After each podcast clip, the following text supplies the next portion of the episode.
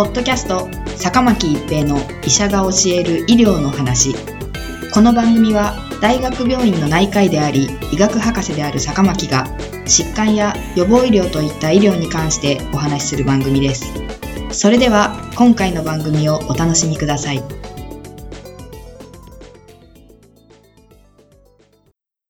皆さんこんにちは坂巻一平です。ポッドキャスト坂巻一平の医者が教える医療の話。今回はオミクロン株の重症度です。2022年1月現在、全国で急速に新型コロナウイルス感染者が増えており、第6波に入ったと考えられています。オミクロン株による感染では、これまでとどういった違いがあるのか少しずつ分かってきています。新型コロナウイルス感染症では、感染してから発症するまでの期間、すなわち潜伏期間は約5日とされていました。これはインフルエンザの約2日と比較して長い潜伏期間と言えます。しかし、オミクロン株ではこの潜伏期間が従来の新型コロナウイルスよりも短くなっている可能性があります。アメリカのネブラスカ州、そしてノルウェーからの報告では、オミクロン株による感染者に接触した後に発症した人の潜伏期間は約3日でした。また、韓国からも平均潜伏期間は3.6日であったと報告されています。従来の新型コロナウイルスよりも潜伏期間が約2日短くなっているということになります。新型コロナウイルス感染症の症状は、風邪やインフルエンザととてもよく似ていますが、息切れや嗅覚障害、味覚障害が見られることは稀ですので、嗅覚障害、味覚障害は新型コロナウイルスに特徴的な症状であり、もしあれば新型コロナウイルスの可能性を疑うきっかけになります。それではオミクロン株による感染者の症状は従来の新型コロナウイルスに感染した場合と異なるのでしょうかノルウェーでは11月下旬のパーティーに参加した117人のうち81人がオミクロン株に感染しました。この81人の臨床症状について、それぞれの症状の頻度は、発熱54%、咳83%、だるさ74%に加え、鼻水鼻詰まり78%、喉の痛み72%と、上気道症状、すなわち風邪の症状が多く、味覚障害は23%でした。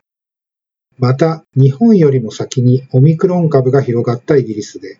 携帯アプリを用いた新型コロナウイルスの症状に関する調査が行われています。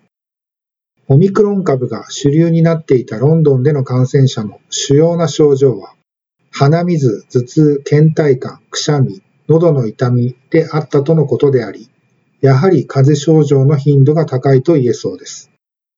こうした傾向は沖縄でのオミクロン株による感染者50人の症状の調査でも同様のようです。2022年1月1日までの沖縄のデータでは、発熱72%、咳58%、だるさ50%に加え、鼻水、鼻詰まり36%、喉の痛み44%で、味覚障害は2%しかありませんでした。ただし、これらの報告におけるオミクロン株の感染者の多くは、ワクチン接種済みであることから、ワクチン未接種の人の臨床症状は異なる可能性があります。従来の新型コロナウイルスでは、子供の約半分、成人の3分の1、高齢者の5人に1人が無症候性感染者と報告されています。オミクロン株による感染者では、どのくらいの人が無症候性感染者になるのかについては、いくつか報告が出ています。日本国内で12月27日までに診断されたオミクロン株による感染者109例のうち29例、27%が経過中無症状で経過しました。沖縄県でのオミクロン株による感染者50名のうち4%が無症状でした。デンマークの初期の感染者785例のうち20%が無症状でした。ノルウェーの集団感染例81人のうち1人1.2%のみが無症状でした。ということで、現時点では報告によって様々です。また、無症候性感染者の頻度は、ウイルスそのものの性質だけでなく、感染者の免疫の状態、すなわちワクチン接種済みかどうか、過去に感染しているかどうか、などによっても変わってくると考えられます。オミクロン株に感染した人の特徴として、ワクチン接種後の感染、すなわちブレイクスルー感染が多いことが挙げられます。12月27日までに日本国内で診断されたオミクロン株の感染者109人のうち86人、79%がワクチン接種済みでした。デンマークではデルタ株の感染者のうちワクチン接種済みの人は48.4%、過去に新型コロナウイルスにかかったことのある人は0.8%であったのに対し、オミクロン株の感染者のうち、ワクチン接種済みの人は76.3%、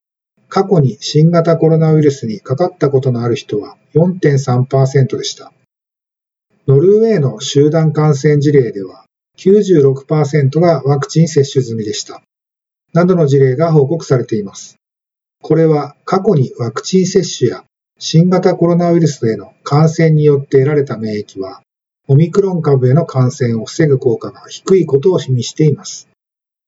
2回のワクチン接種を完了している人、過去に新型コロナウイルスにかかったことのある人も、オミクロン株に感染し得るということになります。ただし、ワクチン接種や過去の感染によって得られた免疫が全く役に立たないということではなく、オミクロン株で多くの人が軽症で済んでいるのは、ワクチン接種や過去の感染によって得られた免疫の効果が理由の一つとして挙げられています。そしてオミクロン株は従来の新型コロナウイルスよりも重症化しにくいという報告が増えています。